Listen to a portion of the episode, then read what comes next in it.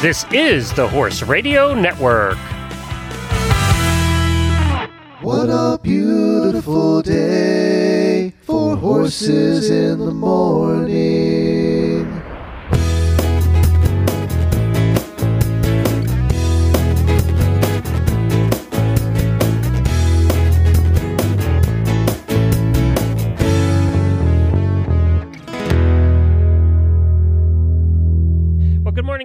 I am Glenn the Geek in Ocala, Florida.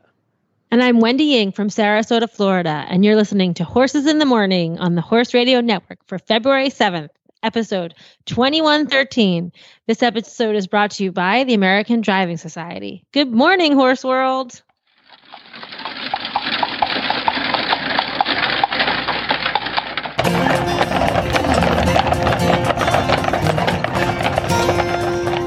Well, welcome, everybody. It is the first Thursday of the month, which means it's time for the driving episode with Dr. Wendy Ying. And uh, we are going to talk a lot about driving. We have a lot of guests booked today. What do we have coming up? Well, today we have Kent Brownridge explaining the physics of modern carriage driving. Keedy Cadwell shares her knowledge of driving bits. And I talk about horse behavior. Plus, on Carriages 101, Kathleen Hake covers, bo- covers ring jousting sleighs. And Barry Dickinson's back with bells on. Something new today uh, ring jousting sleighs, something you and I have never heard of before. So, Nope, never be- heard of. That'll be, and Kathleen knows, seems to know everything there is to know about any vehicle that's pulled by a horse. So, I, we, speaking of vehicles pulled by horses, we went over the weekend to a draft horse show that was here at the Florida Horse Park. And it was so cool because they haven't had, Wendy, you're going to be so excited about this. They haven't had a draft horse show here in probably 20 or 30 years. And so I don't know who put it together, but they put three days together. There were a lot of rigs here and a lot of horses. Uh, matter of fact, Wendy, there were 11 six in hand. Are you kidding me? No. So they had a lot of horses here, and they had the singles classes, pairs. They had unicorn hitches. You would have loved that. Um, so they um, it they sold it out every day. They ran out of tickets. They ran out of food. They had a ton more people than they expected. So I I just was so excited about that because you know that means regular people were coming out. The non-horse people were coming out. But now draft horses will do that, right? I mean, they're going to attract, you know, they're going to attract people because of the Budweiser Clydesdales. But they, yeah, they sold it out. The stands, they're going to have to double the stands next year. They were shocked at how many people came out. Well, you know, I didn't realize that Ocala didn't have a draft horse show. I know it's been a long, long all the time. I, I didn't realize it's been that long, but I mean, all over Facebook, um, I was seeing all these pictures. It looked like everybody I know was was at the draft horse show in Ocala. It was it was incredible, and they also, you know, because the Florida Horse Park's pretty big, they had an endurance ride going on that Jennifer was volunteering with. So she was. Beside the uh, draft horses with the little Arabs. Uh, so that was Oh kind of funny to see those two in the same place together.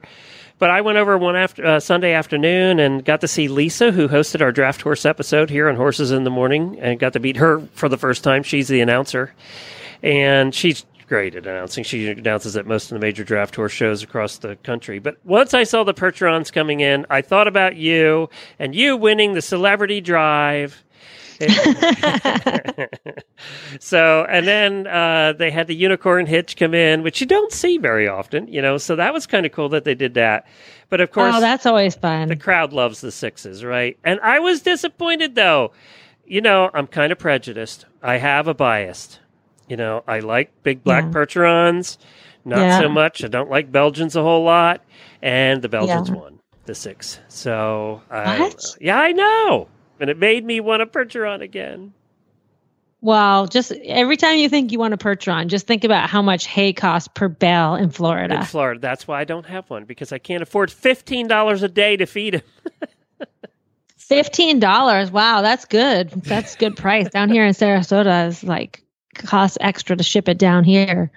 Yeah, people are shocked when we tell them that for like coastal, which is our, which is our just basic crap hay, um, it's Yeah. fifteen dollars a bale. You know, so Oh and and our percheron percherons ate about a bale a day. I I could see that. Yeah, they ate about a bale a day. So when we were making our own hay, and it was two dollars a bale, that wasn't bad. But when you're paying that much, you can't afford it. I, we just couldn't afford it. So yeah, it was fun. We well, met- if they should eat, they should eat two percent of their body weight in roughage a day, at least two percent. And you figure they're So if they ton. weigh two thousand pounds, Yeah. that's forty pounds. yeah, that's a bale. You know, forty, almost a bale. so we uh i know it's crazy and you know it, we also met some listeners out there they recognized our voices and said hi so uh that was That's fun good. we had a good time it was good to see the draft horses again and now there's a big draft horse pull coming up down here as well so and that's mostly belgians uh, doing the pulling You know what my favorite part of the draft horse pull is? what's that I love when they're hooking them up and Oh, they they- don't get it hooked up in time and Take off. take off. and there you see a lot more of the smaller stockier belgian horses there yeah. um, for those and that's understandable because they're built like little tanks yeah. And it's funny watching the ponies there too, because they'll get Haflingers in there and, and do pony ones. And that's kind of fun to watch. And then at most of these down in Florida, they have mini pools. So they get two minis and they're pulling these little tiny weight No carriages. way. Yes. That's awful. These little tiny weight That's carriages. mean. Minis. All right. Well, let's get on with the show. We have a lot to do. So what are we starting Uh, with?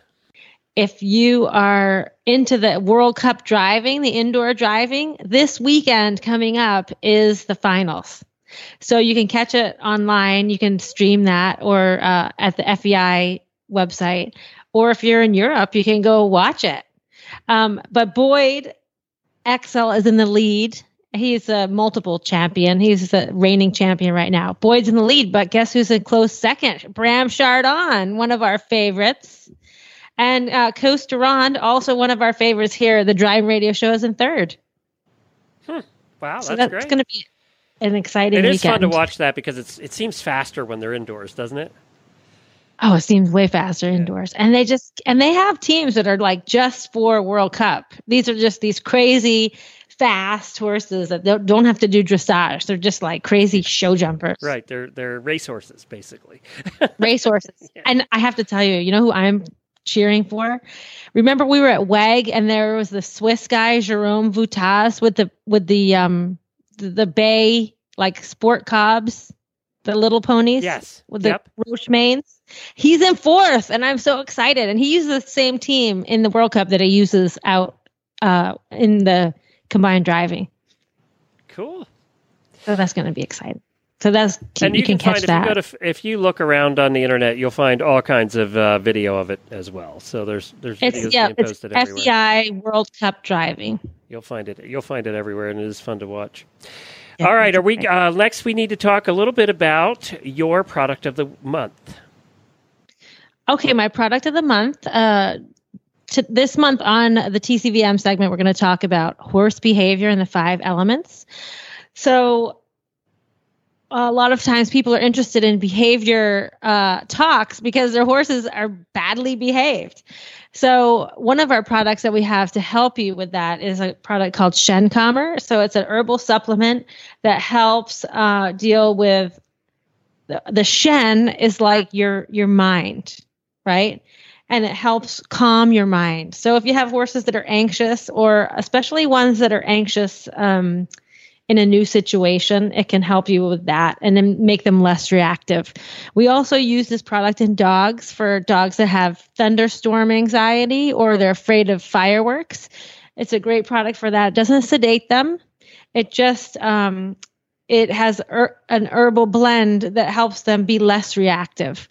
And when horses are less reactive, they can learn better and faster. If they're afraid of what they're doing, it's hard for them to to learn properly. So if you can get them to like relax and accept the situation, um, your training is going to go that much smoother. And you can find that on drwendyying.com. I have a lot of information about that on the blog too. First up today, we have Kathleen from the Carriage Association of America talking about something that Wendy and I had never heard of. Well, we have Kathleen back with us. She is with the Carriage Association of America, and she stops by every month. And this month, we're talking about something I didn't even know existed in the carriage world. But before we do that, did you guys hear about Mike Smith in England? No. Mike, Tell me all about it. Mike Smith has a metal detector. And you know, we've all seen those guys on the beach, right? They're usually old guys walking down the beach. They're retired and they're doing the metal detector to find change, right? Yeah. Well, this guy's a metal detector guy, but I think he's a little bit more sophisticated, although his metal detector looks pretty ordinary. And he was out in Pembrokeshire in a field in England, and he found something that will take him home million pounds. So he found the remnants of an ancient chariot dating back to 50 AD. Oh Wow. my god. Uh, and they, th- so they think it's a Celtic chariot. And what happened was immediately in England, the museum people and the officials come out, and they determined that yes, in fact, this is an Iron Age artifact, and the whole farm then gets quarantined because it then becomes an archaeological site. Mhm. So this guy and this farmer, um, now his farm is now quarantined, and he has to share fifty percent of it with the landowner. But what I didn't know is in England, when you find something like this, and he found much of the chariot, a lot of the harness, and the guy it belonged to.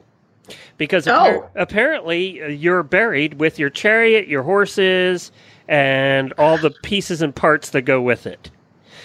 So they found a lot of those things, including the weapons and the tack and the whole thing. So um, they said it's the largest find by just a guy with a metal detector, probably in history. And uh, he has to share it 50% with the landowner. It's 50 50 deal. But yeah, so it- it was kind of exciting. For, it, it dates back to the years 25 to 75 AD. Uh, Wow. And they said it had to be somebody high ranking in, in the Celtic world because they they're the only ones that got buried with the whole thing, you know. Um, Right. and he uh, by law in England you have to sell artifacts like that to the museum. So the National Museum of Wales said it would buy the treasure from him for a million pounds. That's fantastic. Isn't that cool? It's amazing that Yeah. there's stuff like that that still can be found by an everyday person. Yes, and it seems to happen more over there than any. I, I mean, obviously, there's things that we find here in the United States, but we're, we just don't seem to have those type of. Well, Um, we don't have 2,000 years of 5,000 years of history either, you know? well, Yeah, we do. It's just we didn't have the wheel. Yeah, exactly. Different history. the, the lack of a wheel. yeah, we don't find chariots over here too much. Uh, but yeah, that's my story. All right, what are you going to talk about, Ka- Kathleen? All right, today we are talking about jousting sleighs. What? And before you get too excited, it's not full contact. I could just picture them sitting in the sleigh, going along, their armor. yes. So it, when you talk about jousting, there's a, there's several different progressions within jousting. You start out and you hit the quintain. Um, and actually, if you've ever watched A Knight's Tale with, uh, you may have learned this already, but uh, you start out with hitting a quintain, which is a little board, and you move things around. And then you also try to um, pick up rings and things like that, and it helps with your um, control, is essentially but this is for the ladies in in many cases. Uh, as I understand it, there were both matching sleighs or, or similar sleighs made for the husband and the wife, and they went out. They're, they're particularly the ladies, and they could uh, ring joust. So they were looking to put the lance through a small ring, um, and when we say small, we're talking maybe two inches or so. Uh, so it took some skill. That's so tiny. To It joust is. And hit that target that small. yes. And so if you've ever ridden on a carousel, um, back in the you, particularly back in the day, they had that brass ring. Mhm. Remember the brass ring? Yeah, yeah. That's why. That's where that comes from. Oh. Ah, I didn't So- know that. Way back in the day, like 1650, to um, carousel was an equestrian game of skill in which the contestant tried to spear a small ring suspended at eye level. Um, and so this is where we get, and this is something, uh, the word carousel really changes depending on where you're at in the world. Um, so uh, the, in different places, knights used it as a different game where they were actually throwing like a small ball at each other and, and different things. So there are different uses of it. This happens to be one use of the word carousel. Um, but these where you when you hear the term carousel sleigh, it's a very ornate sleigh. If you happen to be able to see the picture, you'll see that these are works of art, um, and they often often uh, reflect fantasy figures. Uh, the one is a unicorn. Um, the other one is uh, some type of a swan or, or something protecting young chicks. And then there's a uh, golden lady at the end. Uh, but they they typically are very fantastic. There's a lot of dragons, unicorns, Well, um, that type of thing. makes sense why on carousels the sleighs are always very ornate. Yes, yes. And so this actually, as so, the picture that I am sharing with you is from Veste Coburg, which is a um, Coburg, sorry, which is a castle in Germany. And this typically happened in that type of an area. And I do have to give a shout out to Steve Hemphill with um, a play sense who they do jousting in Texas, but he is the one that told me about this because I had never heard of this before. and I was so excited to find it. Uh, How much fun would this be? And then you know what? When Oh, the husband and wife need a divorce, they could just go at each other. Yes, and I the thing they were not driving, and that's an important piece Oh, of this. If you decide to, to participate, um, somebody else drives. Ah. In this case, uh, you can just barely see it in the photo behind the shell type seat that the the, the person would be sitting in. There's a uh, little seat, very little seat that the uh, driver would have sat on, and so you would not be handling your reins and your lance at the same time. It almost looks like the driver's kind of standing up, like in a troika. You know, like oh kind of- yes, uh, and and sometimes they had little boots there, uh, Yeah. so to keep their feet warm, and they also act as brakes. It depends on what era you're looking at. uh-huh. The ones in um, Veste Coburg is from about 1650 to the mid 1700s. Mhm. There are some other ones which I was so excited to find uh, in a Baroque palace that are from the mid 18th century, as I understand it, and they are. Um, you can see the, see the seats better. Yeah, because these kind of look like it's a, like a motorcycle seat. They kind of straddle it. Yes, like yes. All Uh, I can picture is don't the think it was reins very coming around my neck as I'm the one sitting in the I seat know. jousting. that's, that's all I can picture. And is it was it with the single? I don't see the shafts It's on here. typically with a single, sometimes with a pair. I don't think they did the jousting with a pair. Um, Mhm. I can see how that would get really confusing. Yeah. Uh, but typically speaking, you're talking either a single or a pair. Um, in they did this with children's sleighs too. Mhm. Uh, Prince Ludwig Frederick II, uh, which is right in that mid 1700s area, he was given a sleigh for Christmas and used to go for rides with it and with his dog, um, and it's pretty well documented. Um, which you can just imagine as a young boy going out there and and jou- Oh, doing ring great jousts fun. in the winter. I know. I want to do it right now, and I'm an So- old lady. You'll have to move someplace a little colder, Wendy. Yes. So if you decide that you're going to do this, I do have some tips. So we often see the some type of a ring grab or something in trail challenges, and you can use something like that. You need to make sure that it, it pops pretty easily, um, whatever's holding the ring.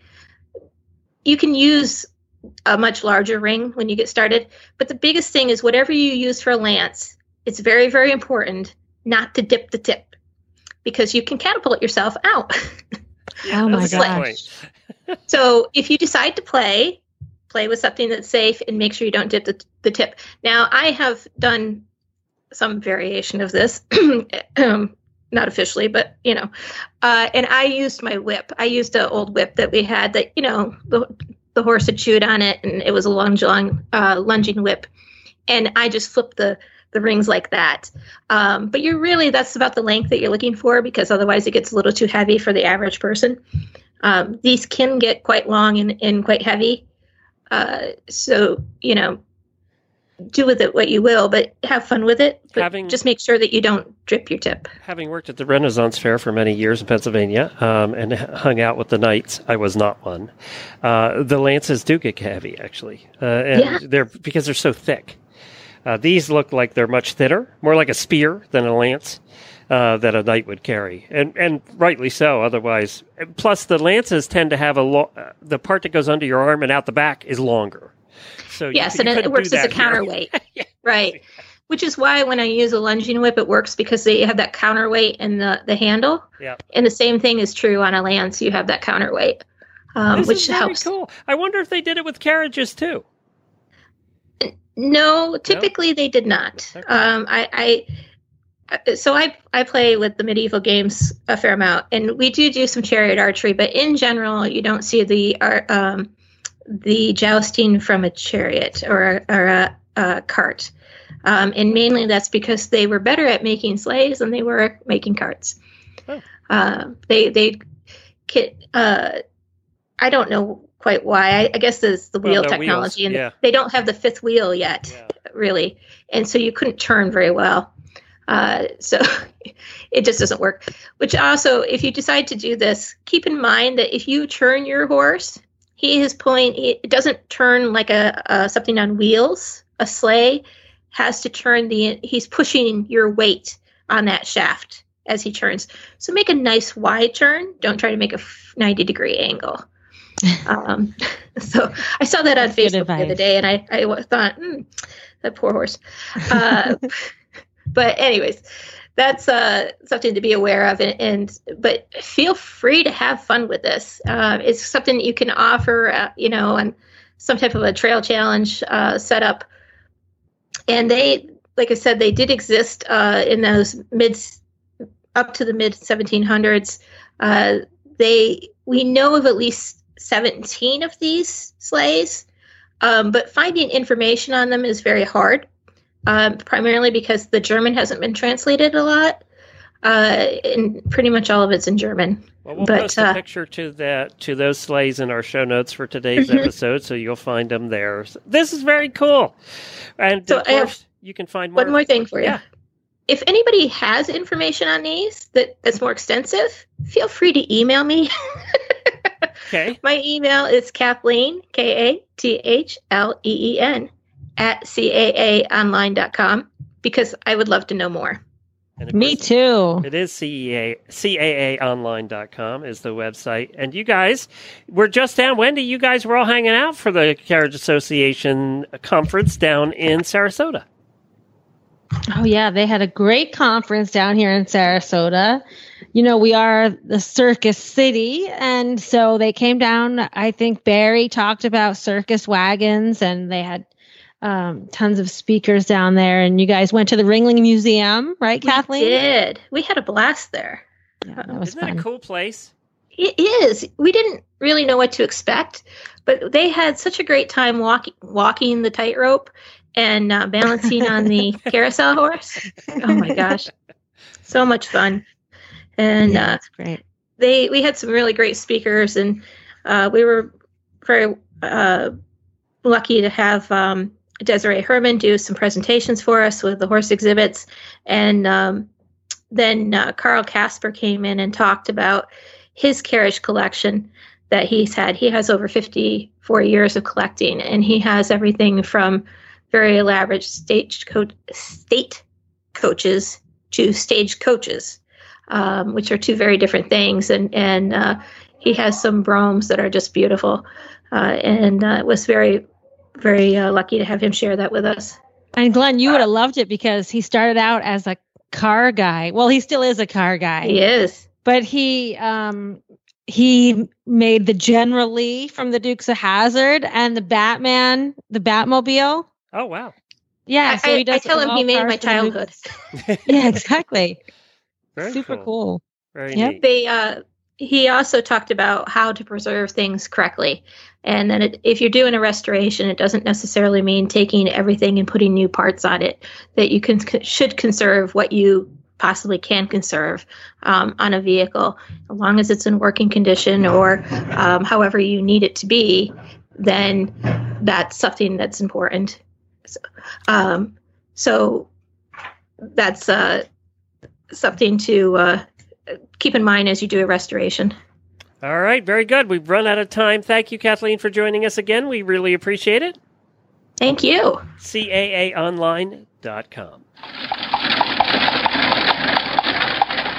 Well, of course, we are sponsored by the American Driving Society, which is the driving society for the United States. If you go to AmericanDrivingSociety.org, you're going to find tons of information there about all the different events that are happening in the United States. You definitely want to look at a membership. I think the whip just came out again, right? Uh, oh, yeah. The February whip is out, and it has uh, Boots Wright is on the cover with her beautiful pair of ponies that she won the Intermediate Pony Pair Championship. Uh, and it has a lot of information, uh, you know, valuable educational information plus uh, info on results. And it also lists the officials and uh, how to get in touch with your local chapters and what local chapters are doing all over the United States. Very good. And of course, you can find American Driving Society at americandrivingsociety.org. Get your memberships in right now for the year, and you'll also get your copies of the whip as the year goes on. All right. So we have everybody's favorite carriage historian, Barry Dickinson, back with us. Barry, I'm so happy you're back. Well, it's good to be back.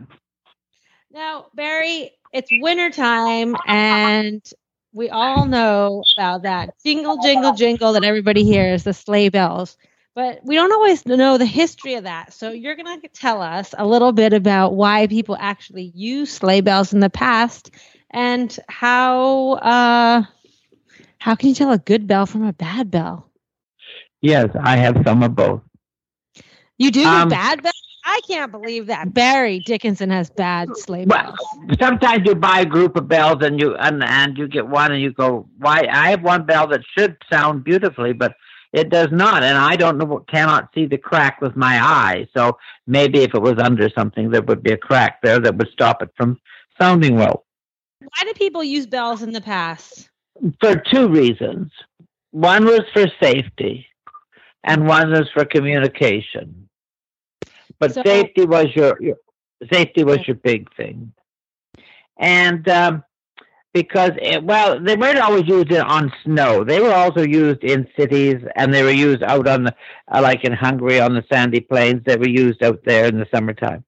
Um, don't only think about them with sleighs, but people that drove carriages like that before we had stop signs and stoplights, people would use them would use them as a you're, when you're talking safety, you mean, mean so that you knew another carriage was coming, right? Well, yes, and if you didn't hear it, the horses would hear it long before you did. Mm-hmm. So they would be able to avoid that carriage and not get run into. You see?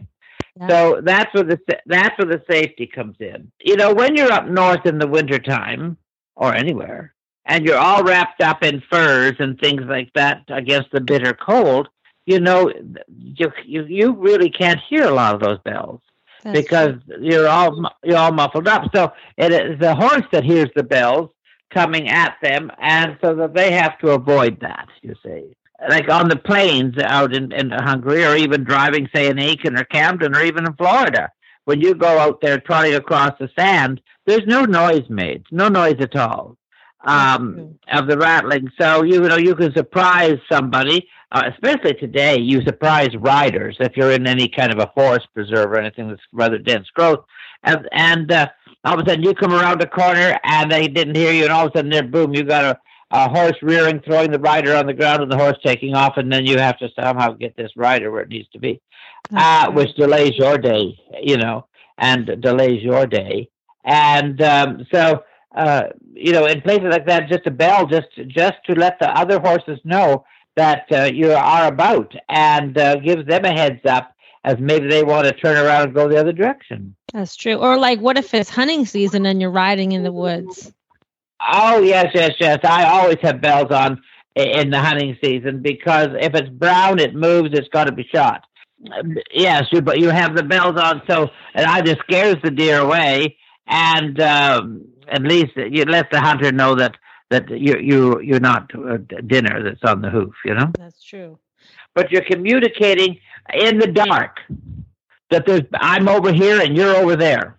Oh yeah, that's that makes sense. yeah. Sense. Now people don't people don't understand that because they they they're in a world of street lights and cars and lead lights and everything else. But if they would just go to town on some dark night where there's no moon, it's very black, and turn the lights off in their car and drive into town and drive home, then they would know what the um, people in the winter faced in, in winter climates.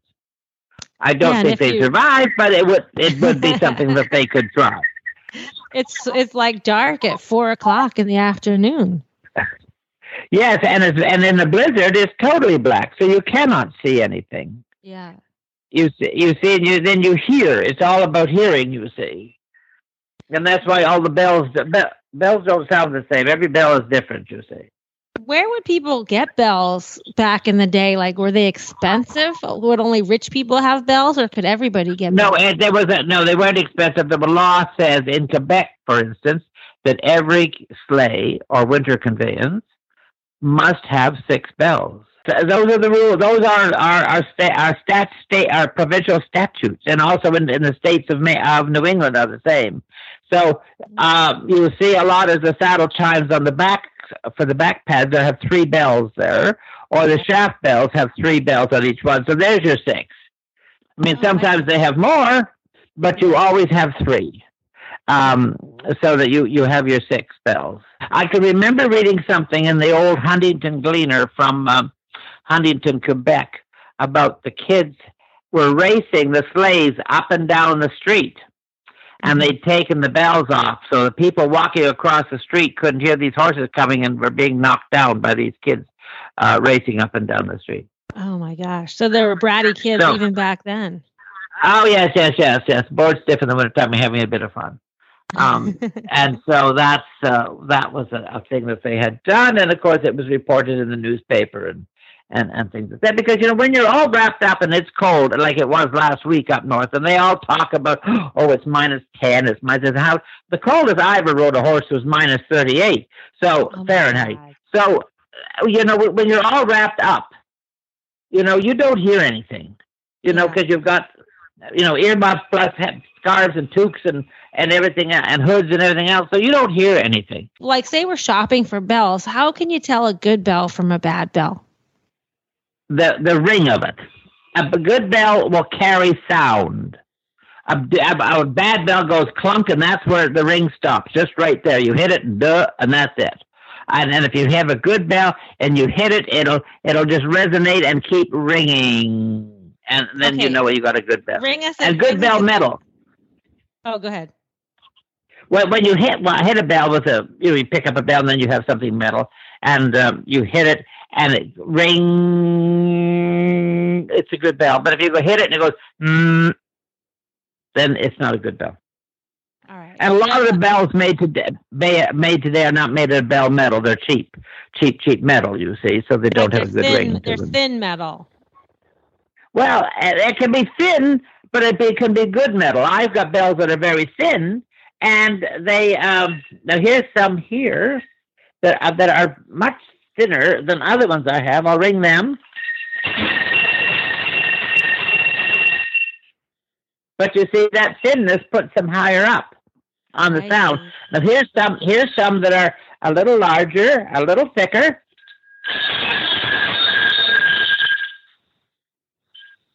Is that a string of bells? No, that's just four open face bells called Oh. team bells. They're Canadian. But but listen to them. This bell has a lovely. They, they say just listen to how long they ring.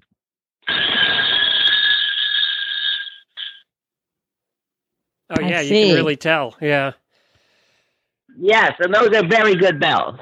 And and when they're really cold, like last week up up north, um, they would be fabulous because the frost would get in the bells, and they would be really the metal would be really hard, and uh, they'd be fabulous. The bell How- sounds totally different in, in wet warm weather than it does in cold. Oh, really? Yes. Because Oh, yeah. the metal, when the metal's cold, it sounds different. Oh, it sounds much, much better.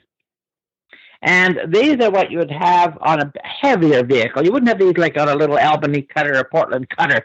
These would be more like on a big Victoria sleigh or a, a booby hut in Boston or a Landau sleigh or something. Something that's that's much uh, a nice big thing. It's like, I always thought these were for a dowager empress to be coming down the street, and these really tell the peons to get out of the way. I'll ring them now. I need these. I need these. Good lord. Oh, oh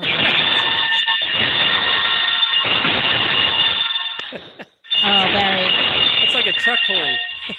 I need those. yes, It's like a yeah, those are fabulous. But, but you see, there, there's your communication to get out of the way because they, you would hear those bells. coming. Yeah, and you'd know something big was mm-hmm. coming. You better get out of the way.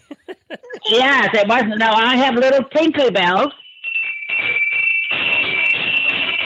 Oh, that that's my little hackney pony right there. That's what that is. Yes, Yeah. these these are little Canadian open face bells, and and that's got a nice. Those are very nice little bells. Yeah. Oh. And here's some from from um, here's some from Sweden.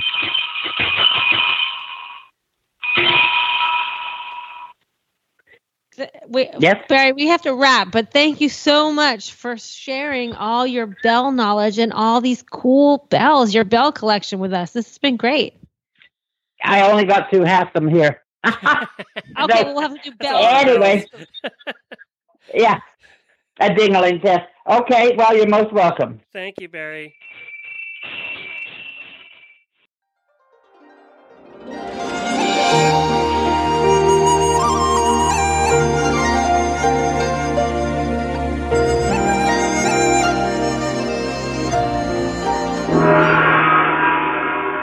And now it's time for Dr. Wendy Ying's traditional Chinese veterinary medicine segment. And today we're talking about horse behavior.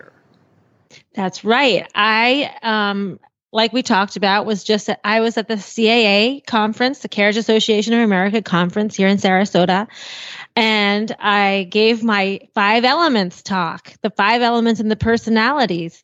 And that is always a popular talk for horse people. And Glenn, I want to uh, remind, I want to, I want to tell you that in the talk, I even put in my first slide about the horse radio network because you're so mad at me that I forget to. Okay, so you go to a conference of the uh, Carriage Association of America and you mention us, but you get on NBC and you don't. I forgot. I got nervous. I didn't have my slides. okay, but I, anyways, I put it in there, so now thank it's you, in thank there you. for sure. Appreciate that. Yeah. But um, so this talk is, you know, it goes over the five elements, and we've talked about that a lot. But basically, what people need to realize about the five elements is this is stuff you use all the time, anyways. This is how we as horse people deal with our animals and deal with other people and deal with our dogs. It's just this five element theory is a way that the Chinese have categorized it into five little segments so that it's easier to understand and it's easier for us to make a plan on how we're going to use that information. So it's kind of like a master blueprint for the interactions of our bodies with the environment we live in and other individuals that we deal with. So, uh, like I always say, I'm a fire. Fires are really outgoing, and Glenn's a fire. And Yeah, we we actually shouldn't get along, you and I. no, no, you can get along, but sometimes we go like we burn too hot, right? We just fuel each other. That's true. And that's why we need like Kyle Kyle, who's Jennifer. in water, who cools the fire. So we're not like crazy. And the metal also controls the fire. Like the fire makes the metal kind of come out of their shell and be more outgoing, but they're like, you know, the metal, she'll start to get aggravated with us after a while. And she'll either leave us or she'll tell us to like stop talking. So that's how the elements go together. But you we- like we already know that, but the elements just help us explain that, right? right. So your different elements have uh, associated with different personalities. So like I said, the fire is the diva, right? And I guess to imagine it, I have this chart, right? Just imagine a ring and we're going to go clockwise around the circle of the elements, okay? So fire is at the top and fire is the diva. Like fire has the energy, right? They shine. And you can tell if your horse is a fire by they're the first ones to the gate. So how the horses interact in the herd is a good way for you to tell which horse your your uh, which element your horse is.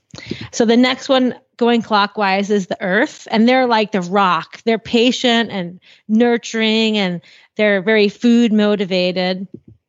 And the next one in the ring is a metal. Um, those are the great schoolmasters. They love rules and they don't like change. But they're really fun once they're trained because they know the rules. So even if you have no idea how to ride, they're like, okay, look, I'm not cantering until you ask me properly. Uh, then the water, they're the organizer. They're intelligent and determined. They have strong willpower and they have great endurance.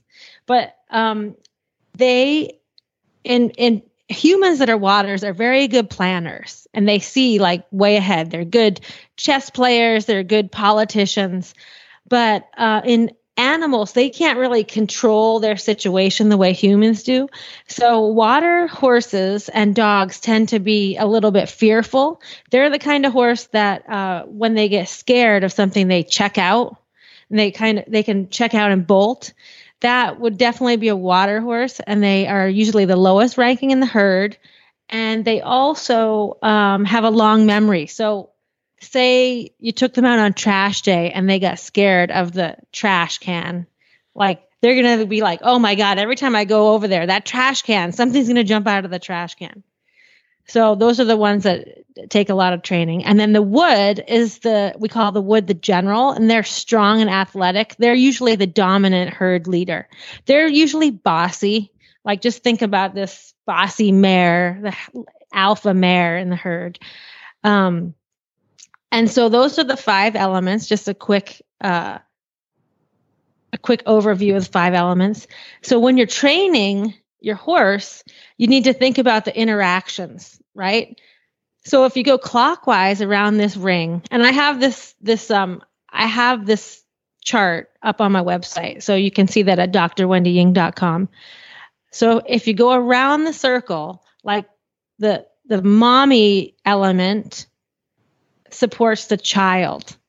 So the like the fire supports the earth going clockwise around the circle.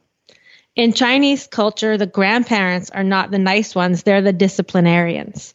So the grandparent is the controller of the of the other element, right? So so like the fire can control the metal by not letting the metal get so metal. They can like you know, encourage them to be a little bit more outgoing. Whereas the water is, like I said before, the grandparent of the fire, and they can cool the energy of the fire down. So you think, oh my God, this is confusing. But it's not really confusing because you're really doing this all the time.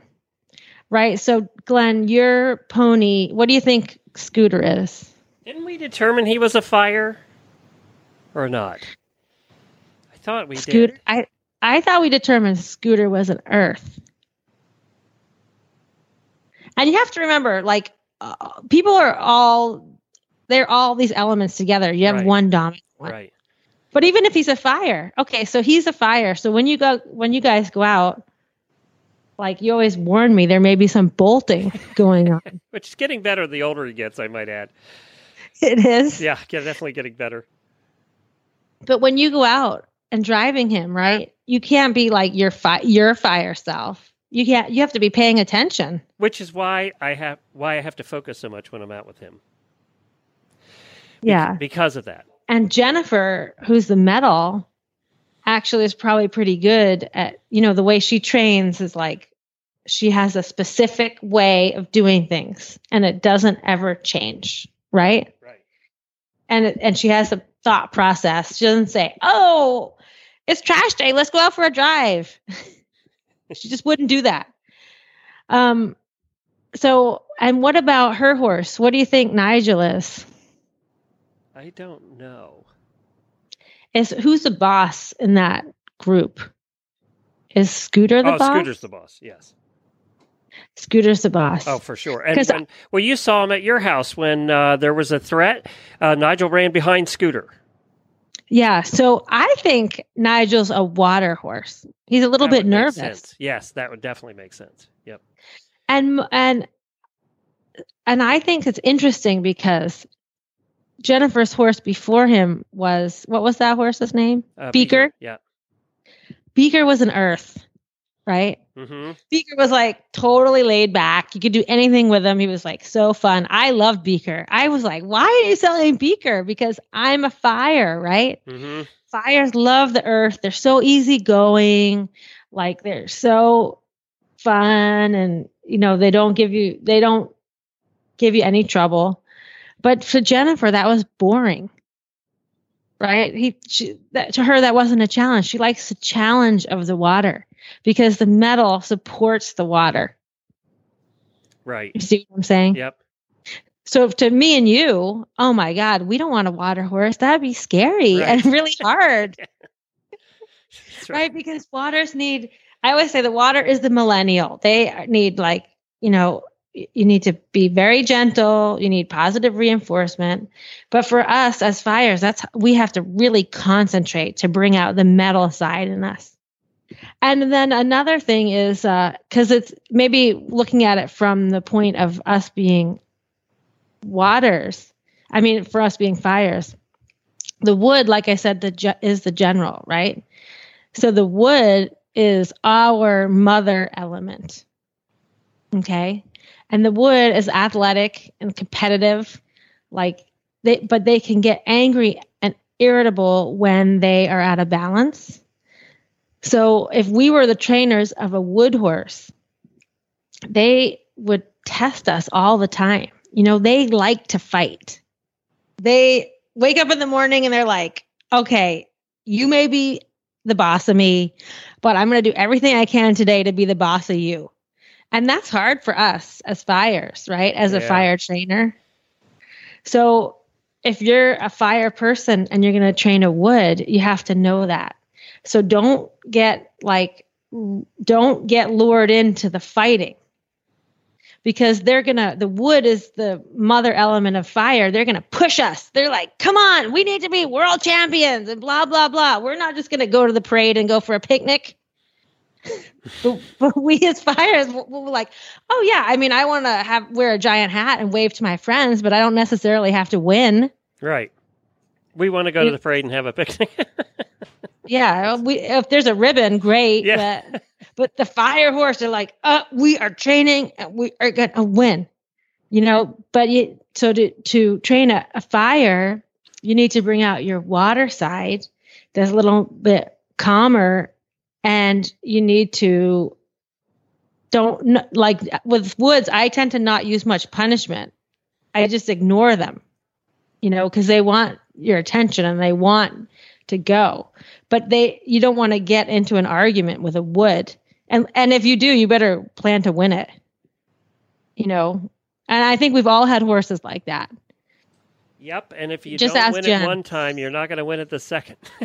like, if you yeah if that horse does not want to go down the road yes. do not take it back to the barn because you'll never get out of the barn again so these are all things that you're doing all the time that you think about all the time it's just these are ways to categorize it also the biggest question i get after i give this talk is well i feel like i'm many elements so you are many elements and your horse is many elements it does change over time and uh, one of the things you need to think about is you know look at the chart and determine what you think your dominant element is. And if you don't know, just ask your friend because sometimes we're too close to see what our own element is. Then you determine your horse's element. And like I said, you can do that by trying to figure out where they are in the pecking order of their own herd. And then use the five elements that use that chart to develop a training plan that best suits your relationship and that best suits their personality. The takeaway from here is that training is a journey with your horse and there can be ups and downs but you should enjoy the journey of getting there it's not just all about um, the end goal. But it is actually the fun part of training for me at least is is figuring out along the way. So be flexible and enjoy your journey. Well, our next guest is my fellow single driver, Kent Brownridge. And Kent besides being a single driver, has a very exciting life outside of carriage driving. For 35 years, he was in magazine publishing, and he published such magazines as Rolling Stone, Us, and uh, Family Life. Maxim. Maxim, Can't, yep. Can't and, forget Maxim. yeah, and Ken also was good friends with my dad because they were both in publishing. So he's known my dad. My, he knew my dad for many, many years, and then he uh, was an economics person from Pomona College, economics major, and he is self-taught in physics, mechanics, and metallurgy. So that's what he does with his spare time. Uh, and he developed a super cool carriage driving for modern day combined driving that involves the physics of what we're dealing with at the high speed of um, care of combined driving today. So welcome, Kent, to the Drive Radio Show. Well, it's it's great to be here, and and um, indeed, you, your father, Wendy, actually changed publishing. He came up with um, he, he sort of he came up with computer-driven typesetting, which Right. which completely changed everything in magazines and everything in newspapers. So Yeah, so you um, didn't have to- You didn't have to put all those little pieces of things, uh, pieces of type together uh, by No. hand. nope. Um, but Ken, I'm so glad that you're here today because I think one of the biggest challenges of people learning about combined driving is um, there's so much physics involved, and the questions that the course designers ask, ask also involve the physics of carriage driving, and you you know it is a time sport. You have to go as fast as possible but you need to do it safely. So if you don't understand the physics and how the carriage moves it's very difficult to drive a fast clean marathon. So why don't we start uh, talking about that? How do what do we need to deal with when we're driving on marathon or driving at these high speeds?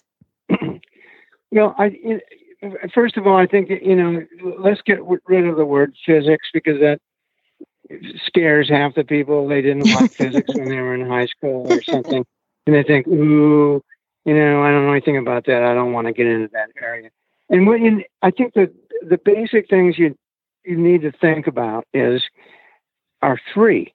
You, uh, the average marathon is 18 kilometers long, which is you know a fairly considerable distance right and and um th- the more weight that you pull over 18 kilometers the more work that the horse has to do i Mhm. mean it's just like it, it's a. I don't want to use the word physics but it's just a simple fact of life like Right. for instance if i if you were going to pull two horses down from connecticut where i live to florida it would take so much gas and if you put if you loaded five horses into your trailer it would take much more gas it just takes more more energy to pull more weight so the first thing you have to think about is the weight it- Mhm. you know, the lighter the carriage, the better off the horse is going to be. The second thing is you don't want to turn over. And Right. The, the things that allow you to turn over are, uh, well, there's lots of things, but the main thing is the lower the carriage is, the less likely it is to turn over. And there's even a word for that, and it's called having a low center of gravity. Mhm. And I don't know if you remember back a few years when SUVs first became popular. Uh, I Mhm. think this is back in the 1990s. They, a lot of them turned over. Oh And yeah, they that's built- true. They were built. They were built high off the ground. The car manufacturers were still using old, uh, regular automobile frames and suspension Mm-hmm. systems, but the people sat up higher. There was more weight up high, and they went into a corner and they turned over. Same Mhm. thing with carriages. The more the, the the higher the center of gravity is, the more it's going to turn over when you're when you're doing a, a a sharp corner. And as you just said a minute ago, people are going faster and faster. In fact, a lot faster. Right. I mean, the speeds now are, are just, you know, frightening. So Mm-hmm. th- that has to be kept in in the in the um, into what you're thinking about. And the final thing is, look, nobody wants to pay all the money to go somewhere to go to, to go to a show and get there and have their carriage break. So Right. they have to be sturdy and durable and able to take occasional smack on a post or or something like that. So put those three things together, and that's what you need to think about and um, the most. And um, and if you can solve those problems, then there's all kinds of additional little things that you can you can do and think about. But I think if you start out with those three things, you're going to end up pretty well. You know, and, uh, um, the there's is, a lot of video online about carriage driving in the old days when they used these antique carriages, and we look at it now and we think, "Oh my God, I can't believe that people would do that." But I think that we're evolving to the point where now, like even the the very first marathon carriages that they used to make, it's like you're saying, they're like SUVs. You thought you wanted to be up so you could see the, the hazards and you could see over your horse, but it was too high and they're top heavy. So yeah, and like you know, like a lot of things in automotive engineering, um, and this has been the lament of of you know gearheads and automotive guys mm-hmm. for many many years is there's a trade-off between everything. If you have a comfortable ride, then you also have soft suspension. If you That's have soft suspension, then your car when the centrifugal force makes your car tilt when you go into a circle. Yeah. If you eliminate that, then the ride's not going to be as as comfortable. So you have to decide what it is. What is in some cases you have to decide what's most important. Okay, so Ken, um, what do you have for your suspension of your carriages? Well, what um, that's a that's a good one, and it brings up one of my favorite lines, which is the leaf spring, which is on most carriages, mm-hmm. was invented by the ancient Egyptian Egyptians, and it's been around since then. And um, it's it's served you know many vehicles over the last 3,000 years very well. But it's not exactly a, a new thing. Right. And um, what what I have are um, what most cars have. Um, and most of what I have, the answer is I have what most cars have. I have coil springs with a shock absorber down the middle of the coiled spring. The mm-hmm. coiled spring is about two and three quarters inches in diameter on the outside and about an inch and three quarters on the inside, and the shock fits right down on the inside. And yeah. this is not my invention. This is what automotive guys have been doing for a long time. And so you get both. You can change out the springs until you get exactly the the kind of spring force and tension you want. Mm-hmm. And then mm-hmm. the shock absorbers pre- prevents you from having that bounce when you go over, right because that's how you roll over with that bounce well yes when you're in a corner yeah. that happens but when you're just going straight and you look down and i think you and, and glenn did this one time at live oak when you were watching me and announcing you observed that when i was going across the nice flat grass surface in, in at live oak that my co- carriage didn't undulate and bounce like the other one. Right. Because those shocks take the bounce completely out. Mm-hmm. And um, so um, that works pretty well. And um, can I ask you something about the spring? The, the problem, the problem too? is it's. Excuse me. Uh, are, for your shocks, is are they independent? Is each wheel has its own shock? Well, you, you know, we're, you're forcing me to get into these technical conversations here with these good questions, Wendy. I have I have straight axles yeah. that go from w- one side to the other, mm-hmm. and then there's um, two sh- two coil springs and shocks on each axle going up to the carriage. You know, roughly yeah. four corners of the carriage.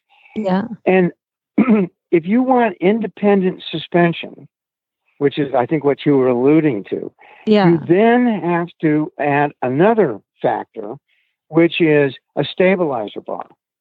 And every most people have never heard of a stabilizer bar, and um, it was invented in um, first appeared on the Oldsmobile in in 1919, and every single car out there today has one. Uh, most people just don't know it.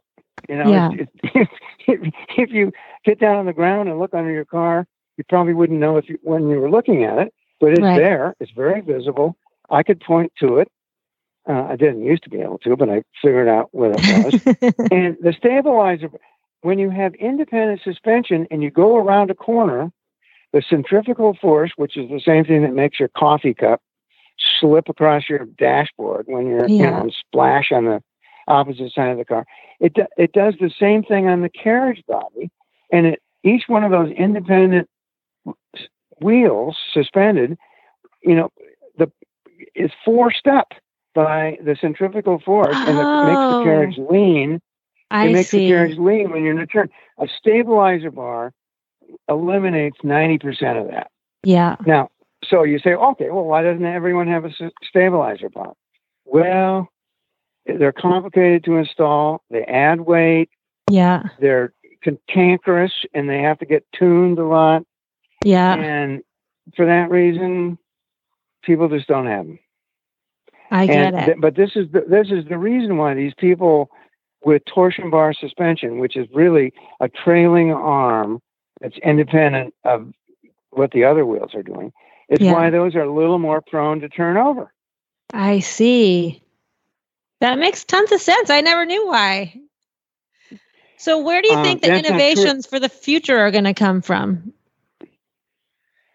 I think they're going to come from well. I think they'll come from from automobiles, like they have very slowly and gradually. Mhm. uh, in the last 20 years. Um, what I think will be motivating them is how intense the competition has become. Yeah. People will now do anything to get a, an advantage over their competitors. And all the, you know, kind of the things that we used to bumble and and stumble and you know trip over and, and sort somehow work through those things are all gone people you- Yeah. you know people have solved all the problems of the you saw in those early pictures where Right. the people were, were sitting six and seven feet high and they turned over and the wheels were made out of wood and they hit a post and they disintegrate all Yeah. that's been changed but now people are looking at ways to go faster Yeah. because that's what it's really about and Yeah. going faster means you got to be lighter and you got to be lower to the ground Yeah. and and then you can also improve your situation with a good suspension system but lower to the ground is even more important than lighter Well, So, I think that um, the first step is to understand what, like, like you said, like what the challenges are to let us go faster. And um, so I think we're off to a great start. So thanks so much for joining us and telling us all about these innovations and helping us understand the forces involved in driving fast with our carriages.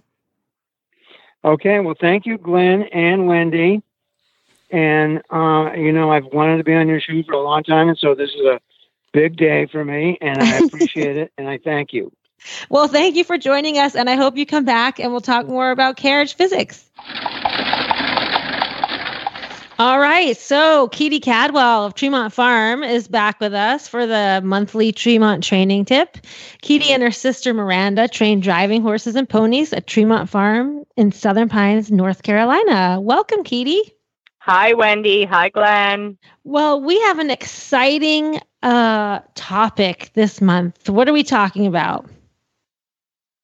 We're going to talk about bitting the driving horse, which is a Ah. great thing because you think that is the only communication we have with our horse is through our reins.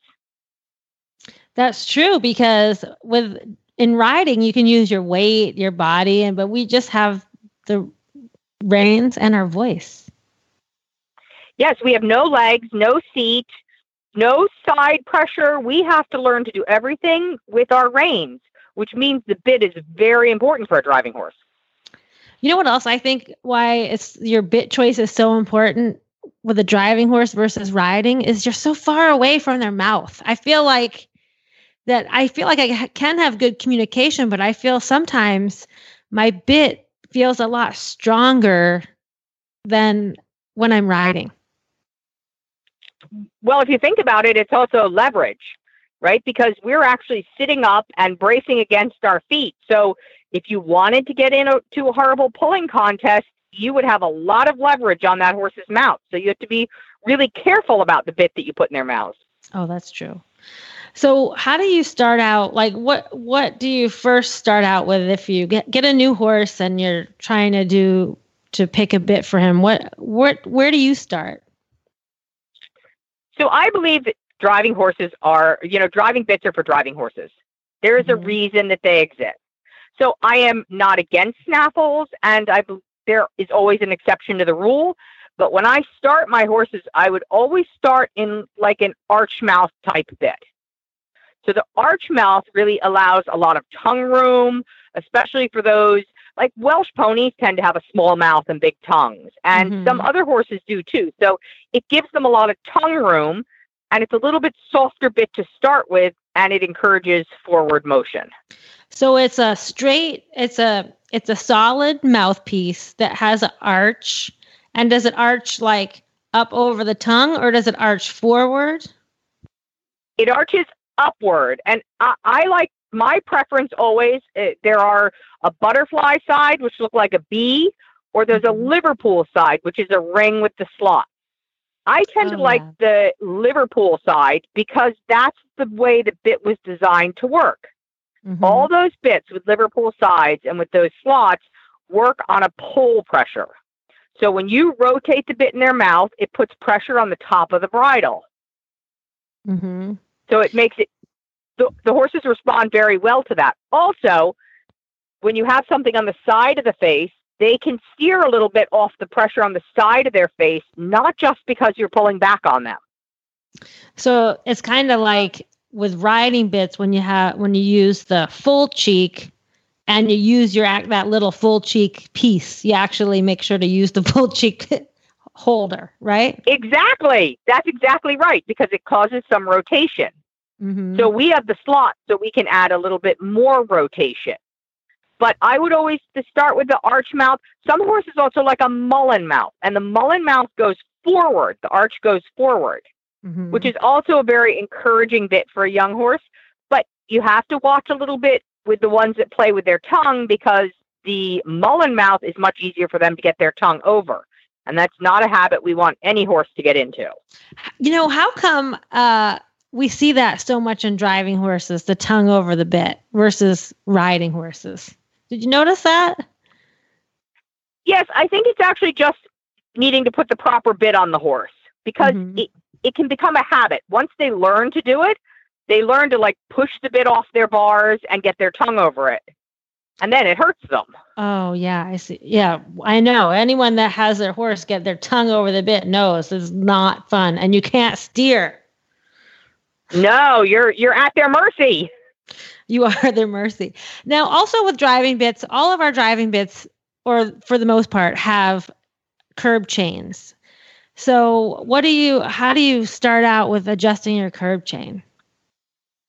So I'm a I like the big fat curb chains with the bigger links. I think Mhm. they're less less harsh, they're smoother, and a lot of times it isn't necessarily that you really want you want the action of the bit to increase by using the curb chain, but not necessarily to put tons of pressure under their chin or for that to be a punishment. So Mhm. I like the big length curb chains, and I go with as little curb chain as I can use. So if the horse doesn't need a lot, I'm not going to put it on that strong. And I have to admit, there are a lot of, especially in the ponies, that we have that don't even use a curb chain.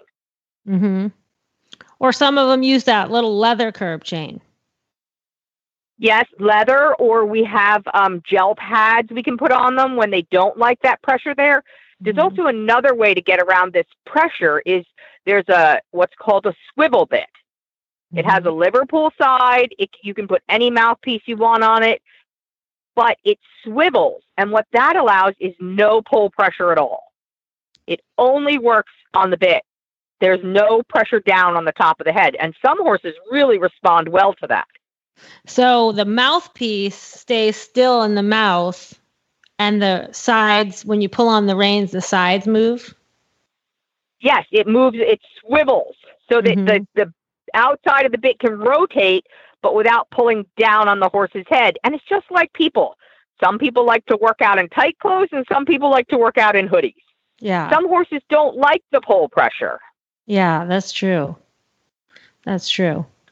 And so, okay, so you start out with either mullen or an arch mouth. And then what if that's not working for you? What's your next one that you'd like to try? So then you listen to your horse and Mhm. Through your reins, you communicate with them. What does he need? It does he need something softer? Does he need something a little bit more? Do you feel like you're having trouble stopping or when you half halt you have to say it 7 times? Mhm. Or do you feel like when you pull back he just goes, Ugh! So then, yeah, exactly. So if we want to, we need say they're they're being a little bit stronger, not listening to you. yeah. Maybe try tighten the curb chain a little bit. If that's not nothing, uh, and if that's not working, another thing I I like like my favorite go to bit is a mild port with rollers. So with what's the rollers. difference between a port and the arch mouth? So it's straight on the sides and then a little port, a low port in the middle, and then straight on the other side. And on those straight sides are rollers. And they're usually in copper or a mixed metal. So Mhm. it keeps the horse's mouth nice and soft, but it also, because the rollers move, the horse can't grab the bit on you or grab one side of the bit and pull a little bit on you. Right. It tends to sit them off the bit a little bit, but in a super nice way. And what does the port do? It again, it's just to make the horse comfortable and allows a bit of tongue room. Mm hmm And then port it's just can not be, as wide a port. So so it gives us some more space for their tongue if they want to put it up there. And yes, the, it's it, it's just like instead of having to pressure down on the tongue all the time, which a lot of the straight bars have, it Mhm. allows it alleviates the pressure on the tongue, which is nice. Yeah. I think that's always a big issue in all of our horses, actually, not just driving, but riding too. And for me, I like to check the tongue by looking at the color or if it's spasming or not, Yes. like just parting the mouth. Yes, Because some it- horses will, a will horse is up not with it. happy when it. Yes, but you, you sometimes you see horses hanging their tongue out and they're bluish. Mhm. because they don't have this blood circulating through them. But like I said, Welsh ponies, the Dutch horses are the same way. Some of them have small mouths. So you Yeah. put a bit in there and there's not a lot of room. So you're going to crush the tongue down and then your horse is trotting along thinking, "Oh, my tongue hurts," instead of paying attention to you asking him to bend. Yeah. And I think that if the, they have too much pressure on their tongue, their tongue actually starts to fall asleep, you know, because the blood gets stuck in there, like when you're sitting on your foot. And then you get up and then it's all tingly and it feels weird and they don't know why it feels like that. It does, and then you lose communication, right? So if everything Mhm. sits dead in the mouth, that's exactly what happens. You just get dead spots, and you pull on the rein, and you get no response. Right. So it can happen. That can happen too to the bars of the mouth if it's if the bit is pushing down too hard on the bars. You need to remember to give your hand that you alleviate that pressure on the bit when you ask them to do something.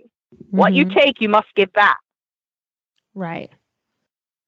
And um But then on the other way, if we want to go softer, right? Our our Yeah. horse was overreacting. First Right. thing I would do is take off the curb chain. Try without the curb chain, see how they react. Some horses don't like that under their chin. Then you Mhm. can step back to a fatter bit. You can get a composite bit that is fatter in the diameter in the mouth. Mhm. And some horses love having fatter bits. It's a little softer in their mouth. It's nicer, not hard metal. Some horses love that. Yeah. And then some just love a snaffle. So the snaffle would be like just like a regular riding snaffle, like it would be broke broken in the middle. but in driving, actually, we use the law, the two breaks, right? The little. I I would always on a driving horse use the two breaks because if you think about it, when the one break, when our bit rotates up and down, Yeah. that's just going to poke them in the mouth, in the roof of their mouth or their tongue. Yeah. So, because our bits do tend to move around some. So, if you use the three breaks, it it makes more like more like a mullen mouth or more like an arch. Right. So like a French link or um the I love those Dr. KK Bristol or- yeah. Yeah. Yeah. Yes, they're fantastic. And then what we do is we always run with an extra ring on the outside. So you have two rings on the outside.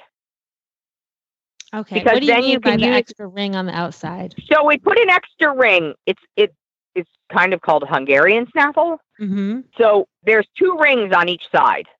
One is a loose ring, Yeah. and the other is the the one that goes through the mouthpiece. So it's kind of like between So- the cheeks and the other ring of the snaffle. Yes. So then, it, first of all, it gives you a little more size on the outside, like we were talking about that side pressure. Mm-hmm. And then also, it gives you a way to play with your bit, right? So you can hook the loose ring to your uh, your cheek piece, and then put the rein around both rings. Yeah. Or you can put both rings through the cheek piece and only one of the rings through the the rein. They're And just what- different ways to use it. You know what? I never understood like what like if you if you put both rings on the cheek piece, right? And then Yeah. you put the rein on the outside ring. That's kind of like a full cheek snaffle, right? A gag. It makes it more like a gag then. Oh, it makes it more like a gag. Okay. Yeah. And then if Whereas put if you on- were put it in both and Yeah. both, that's more like a full cheek. okay, so the, if you need more of a little leverage action, you put it on just one ring. Yes. I see. Oh, I'm it's glad. just making the bit a little softer, a little harder. And then, you know, softer and harder for bit also is the diameter of the bit. So how fat is your mouthpiece? How skinny is your mouthpiece? Mhm. All that is just listening to your horse and trying to find out what works best for him. Like I Right. said, you shouldn't have to half halt seven times. So we want to find a bit that works when I ask him twice. And there's another thing about bitting is you can easily overbit a driving horse because like you said about that leverage and yeah. it, you really need someone else on the ground to watch the horse go and make sure you're getting its maximum stride. Because if Mhm. we overbit them, they shorten their stride. And so they may feel good in our hand, but we've lost all our tempo and our freedom of stride. We're like cutting the energy. We're holding it in. Yes. Yes. So we need to you need to have someone on the ground to say, okay, if that feels good to you, you've lost your your stride. They're they're too on the forehand or they're they're short in their stride. So let's try another bit that gives you the same feeling but allows more freedom of the stride. It, it's a very complicated thing bitting a horse. hmm So you should plan like if you're going to do this and try to find a good bit for your horse, you should have a wide variety of bits, and then you need a person on the ground that can help you, and you need to do some trial and error. So don't expect it to That's ex- happen like overnight. No, that's exactly it. And we have an entire wall of bits in our wash stall. And when we're trying to bit one that's difficult to bit or we're not sure what they should have, that's exactly what we do. We go out to the ring, we try it. Okay, we need to come back. We need to put another mouthpiece on it. Okay, no, they don't like poll pressure. So we go through and try all these things and see what they're the most comfortable with. And then when you find the one you want, you need to give it a few days to see if this is really going to be the bit. hmm Yeah, because Because as they're as just- they're training, hmm keep going. as they're training and growing up, they evolve that they grow like say they'll grow grow out of the mullen mouth bit and they'll grow into uh mild port and then maybe they may grow into something with rollers. It depends on what you're asking them, what their education level is, and the personality of the horse. Yeah, I think the personality is huge because uh actually two things came to mind when you said that. You know, you have your baby bits just like we have in writing. And then when you want more communication, you need to ex- you know, you need more sensitivity, you can go up to different bits, you know, to something that you have more communication and you can do more subtleties with like but I have one horse Dante, who hates communication. he thinks I'm talking too much. He knows his job, and he just wants his like straight baby bit and he wants to know does he need to go right or left or start or stop that's all he wants to know you know But as long as Dante's going forward and bending and doing what you ask, that's fine. That then he's comfortable with that bit. That's not a problem. It's when he starts to pull the rein away from you or try to graze in the middle of the dressage ring, he doesn't things do that. like that, then you might think you would want a little bit more bit. He doesn't do that he's perfect the other one He is perfect. well. Katie, well, Katie, thank you so much. I think this is really uh, it's a great way to pe- for people to start off and to make a plan about what bit they're using. Is their bit they're using now good? Then don't worry about it. But if they maybe need to change something, that's a really safe way to go about, uh, safe and logical way to go about finding a new bit. So thanks for that great tip. And my advice is always ask for help. Don't go out and buy a new bit. Find someone in your area that has some bits or someone with knowledge that you can try these bits because you don't want to buy 15 bits to end up with one. You need to try a few to see what's going to work. So ask for help. Driving bits are expensive, so ask for help. Yes. Yes. All right. Well, thanks so much, and we can't wait to see you back here next month. And Katie, where can we where can everybody find you? uh, either on Facebook at Miranda or Katie Cadwell, or we have TremontFarm.com. Thank you for putting together another great show, Wendy. It is Thursday, which means tomorrow's Friday. So, really bad ads. Uh, Jamie will be back for some really bad ads tomorrow. Get your ads into Jennifer at horseradionetwork.com. If you want to see or listen to any of the past driving episodes that Wendy and I have done over the past I don't know, seven, eight years, you can go to drivingradioshow.com and it'll have all of them, including all the ones since we started doing it on Horses in the Morning and all of our past ones as well. You can listen to everything. And uh, if you want to go to horsesinthemorning.com and scroll down in the middle of the page and click on the little driving banner, then it will bring up all the ones that we've done since it started on Horses in the Morning. And you can find Wendy at DrWendyYing.com. and let's remind everybody that Dr. Wendy also did a show with Purina, and that was called the the Horse Nutrition Podcast, and you can find that on the horseradionetwork.com or any of your podcast players. Just to search for Horse Nutrition Podcast. There were seven episodes there that uh, are all about horse nutrition, and she did those with a whole bunch of other doctors from over at Purina, and they were very well done and very interesting on a bunch of different topics. So you, uh, whether it was gut issues or senior horses or special feeds for special needs, all different kinds of things. You can find that as well. So that's it. Thank you all. We'll talk to you again tomorrow morning. All right. Keep the shiny side up.